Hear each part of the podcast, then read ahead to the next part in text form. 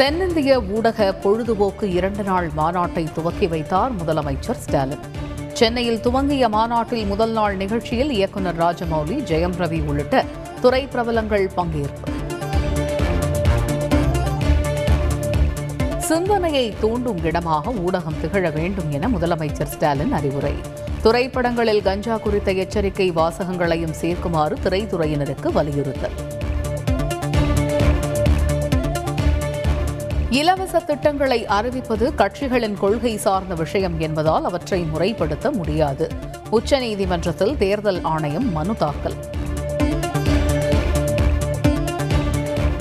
சென்னை மாநகராட்சி பள்ளி மாணவர்களுக்கு இலவச காலை உணவு மாநகராட்சி பட்ஜெட்டில் அறிவிப்பு. சென்னை மாநகராட்சி கூட்டத்தில் இருந்து அதிமுக கவுன்சிலர்கள் வெளிநடப்பு. சொத்து வரி உயர்வு குறித்து பேச வாய்ப்பு அளிக்கவில்லை என குற்றச்சாட்டு. வாரந்தோறும் நடைபெறும் மெகா கொரோனா தடுப்பூசி முகாம்கள் இனிமேல் கிடையாது தமிழக சுகாதாரத்துறை அறிவிப்பு. பெட்ரோல் டீசல் விலைக்கு ஏற்ப ஆட்டோ கட்டணங்களை மாற்றியமைக்க வேண்டும் தமிழக அரசுக்கு சென்னை உயர்நீதிமன்றம் உத்தரவு. இலங்கையில் ராஜபக்ச குடும்பத்தினர் பதவி விலக கோரி பிரம்மாண்ட போராட்டம்.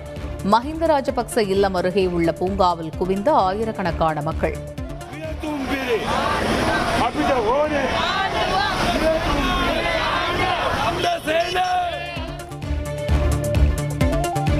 நடிகை பாலியல் துன்புறுத்தல் வழக்கில் காவ்யா மாதவனுக்கு நோட்டீஸ். கேரள போலீசார் நடவடிக்கை. இன்று பிற்பகல் நடைபெறும் ஐபிஎல் போட்டியில் சென்னை ஹைதராபாத் அணிகள் மோதல். இரவு நடைபெறும் மற்றொரு லீக் ஆட்டத்தில் பெங்களூருவுடன் மும்பை அணி மோதுகிறது. நீலகிரி கோவை தென் தமிழகம் மற்றும் டெல்டா மாவட்டங்களில் கனமழைக்கு வாய்ப்பு. சென்னை வானிலை ஆய்வு மையம் தகவல்.